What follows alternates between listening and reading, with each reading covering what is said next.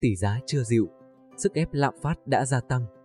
Theo chuyên gia, năm hai nghìn không trăm hai mươi hai là vấn đề của tỷ giá đến nhưng năm hai nghìn không trăm hai mươi ba sẽ là vấn đề của lạm phát, tăng trưởng kinh tế, khủng hoảng thị trường tài chính ngân hàng và trái phiếu doanh nghiệp. Chạy đua lãi suất toàn cầu. Đầu tháng này, Cục Dự trữ Liên bang Mỹ Fed đã chính thức nâng lãi suất thêm không phẩy bảy mươi lăm phần trăm, đồng thời tiếp tục đốt nóng cuộc đua tăng lãi suất toàn cầu vốn đã diễn ra từ đầu năm đến nay. Cụ thể, theo chân Fed, Ngân hàng Trung ương Anh bê o e cũng quyết định tăng lãi suất thêm không phẩy bảy mươi lăm điểm phần trăm, là mức tăng mạnh nhất kể từ năm một nghìn chín trăm tám mươi chín. Đây là lần tăng lãi suất thứ tám liên tiếp của bê o e và đưa lãi suất cơ bản của Anh đạt ba phần trăm. Tại châu Á, theo nhận định của trang The Korea Times, Ngân hàng Trung ương Hàn Quốc bê o ca tiếp tục đối mặt với một tình huống khó xử, trước khả năng phải thực hiện một bước đi quan trọng khác là tăng lãi suất thêm năm mươi điểm cơ bản trong cuộc họp ấn định lãi suất sắp tới. Phó Thủ tướng phụ trách kinh tế kiêm Bộ trưởng Kinh tế và Tài chính Hàn Quốc Chu Kyung-ho cho biết, sau quyết định của ép o em xê, lãi suất chủ chốt của Fed đã tăng lên phạm vi từ ba phẩy bảy mươi lăm phần trăm, bốn phần trăm. Điều này đã nới rộng khoảng cách với lãi suất của bê o ca lên một điểm phần trăm. Trong khi đó, bê o ca cũng đã được dự báo sẽ tăng lãi suất cơ bản thêm không phẩy năm điểm phần trăm vào trung tuần tháng mười một này. Tuy nhiên, các nhà kinh tế Hàn Quốc vẫn nghi ngờ về triển vọng sáng sủa của nền kinh tế Hàn Quốc, đặc biệt trong bối cảnh cuộc khủng hoảng thanh khoản đang chưa có hồi kết. Trong xu thế tăng lãi suất toàn cầu, hoạt động tiền tệ trong nước không thể nằm ngoài xu thế chung. Theo đó, sau một thời gian dài giữ cố định lãi suất điều hành, Ngân hàng Nhà nước Việt Nam Ngân hàng Nhà nước cũng đã phải hai lần điều chỉnh tăng lãi suất điều hành liên tục chỉ trong vòng một tháng. Phó giáo sư Ngô Chí Long, chuyên gia kinh tế đánh giá, việc tăng lãi suất là một trong những giải pháp thông thường nhằm kiểm soát lạm phát, nhưng điều này cũng có tác động phụ là làm ảnh hưởng sản xuất do chi phí tài chính tăng. Tuy nhiên, mục tiêu mà các nhà điều hành hướng tới khi lạm phát được kiểm soát nhờ chính sách thắt chặt tiền tệ, thì chính điều đó cũng sẽ đem lại lợi ích cho người tiêu dùng về mặt lâu dài. Gia tăng sức ép lạm phát.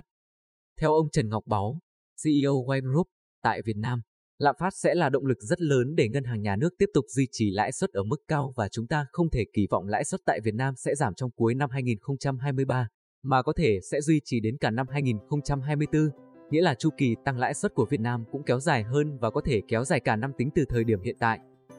Thực tế, vấn đề lãi suất trên thị trường một và trái phiếu doanh nghiệp đang là một quả bom nổ chậm cần lưu ý. Chúng ta thấy rằng, tổng tín dụng trong nền kinh tế đã vượt xa tổng huy động, đồng nghĩa với việc các ngân hàng sẽ phải dùng những nguồn vốn khác để cho vay. Khi hết nguồn vốn tự có và bắt buộc phải nâng lãi suất, đây là áp lực thật từ nội tại hệ thống ngân hàng. Ngoài ra còn những biến cố về chính trị đã tác động trực tiếp đến ngân hàng làm cho niềm tin bị lung lay, cộng thêm yếu tố nhu cầu thanh khoản thực ở ngân hàng đang cạn kiệt. Từ những điều này dẫn đến áp lực tăng lãi suất là hiện hữu.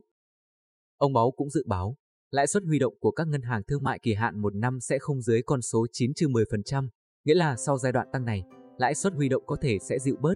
Nếu áp lực thanh khoản qua Tết giảm xuống, thì sẽ duy trì trong năm hai nghìn không trăm hai mươi ba với mức khoảng trên mười phần trăm và không thể giảm hơn được nữa.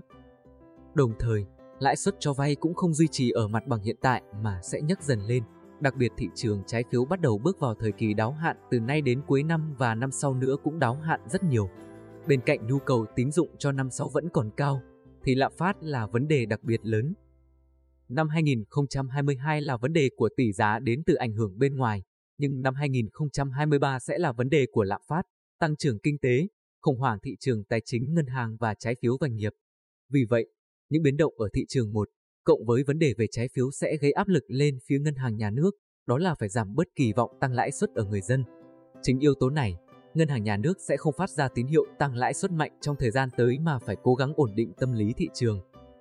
Hay nói cách khác, chúng ta sẽ vẫn tăng lãi suất, nhưng với bối cảnh bên trên kẹp bởi lãi suất, bên dưới kẹp bởi tỷ giá và các căng thẳng khác sẽ làm cho vùng lãi suất của ngân hàng nhà nước tác động không đủ rộng.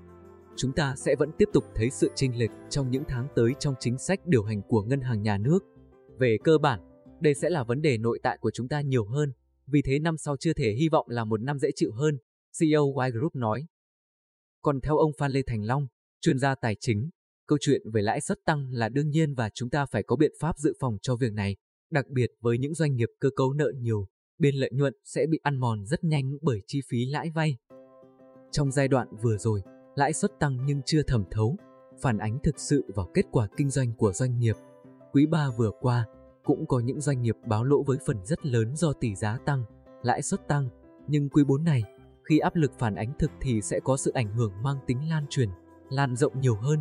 Từ đó dẫn đến câu chuyện thị trường chứng khoán và thị trường bất động sản cũng không khởi sắc. Nhất là khi giá cho thuê nhà tăng, giá nguyên vật liệu tăng, sẽ phản ánh ngay vào giá bất động sản. Trong bối cảnh sau Covid mười chín, nhu cầu nhà ở tăng cao, giá chung cư cũ cũng tăng nhưng nguồn cung thì đang thiếu, ông Phan Lê Thành Long nhận định.